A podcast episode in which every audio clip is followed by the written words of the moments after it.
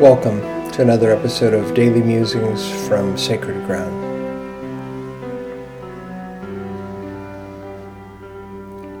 It seems that in this modern world, our lives are oftentimes um,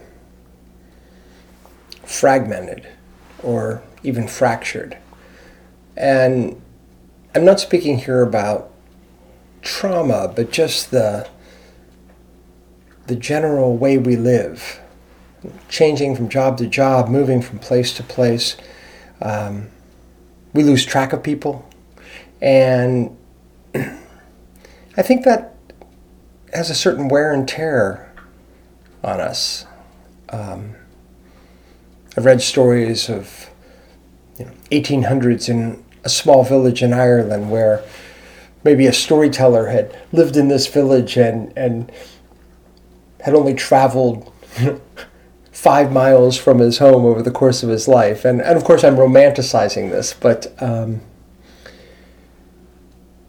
at least in my experience, I can look back at all these different periods of my life and um, I'm actually reminded of what one Tibetan Buddhist teacher says. He says, uh, My best argument for reincarnation is this lifetime right here because I, I feel like I've lived so many different lives in this body.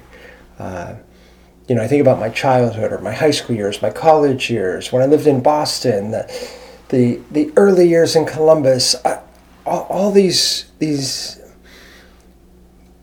different lifetimes. And uh, while there's some consistency of people throughout, there's a lot of people who have come and gone, friendships that have developed and then they fade, or or maybe just a really intense connection with somebody for a short period of time, or you know, back when I was a teenager and in my twenties, you know, have a girlfriend and we had this whole relationship and now I have no contact with these people. So this happens again and again and again in our lifetimes. I, I think of as a teacher, you know, all those students that I worked so closely with uh, back in the 1990s, and I no contact today. And one of the things that I'm interested in is how can we be whole? How can we be integrated? We have all these different parts and pieces to ourselves. And I know some people, you know, use social media and with Facebook you can, you know, connect with an old high school buddy and things like that or an old college friend and, and that's wonderful. But I'm just talking about this huge, huge group of people, really, for me, hundreds of people. And how can I feel integrated in terms of those, all those connections?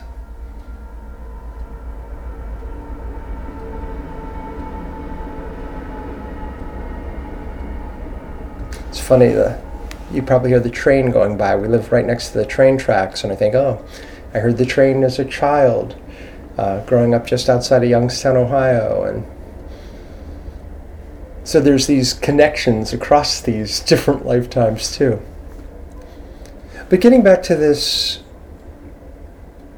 idea in terms of our connections and relationships, it's it's awesome if you want to reach out to somebody from, uh, you know, somebody you were connected with in 2003 or 1978 or 1986 or any any other time. Um, but even if we don't reach out,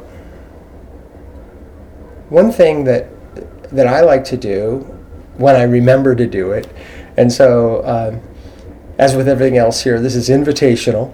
Um, an invitation to myself and an invitation to you, if you have an interest, is when someone comes to mind that you had some sort of connection with, especially if it was positive. Um, just, I invite you to take a little time and offer a little good energy. Prayers, blessings going their way.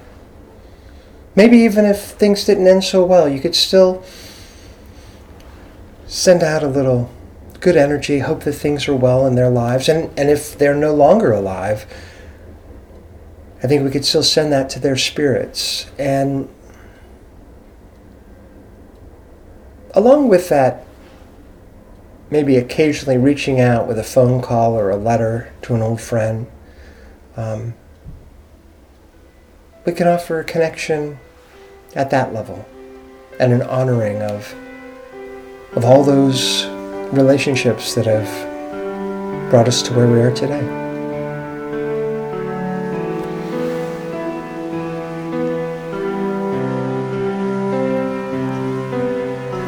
I'm Michael Malley, and you've been listening to Daily Musings from Sacred Ground.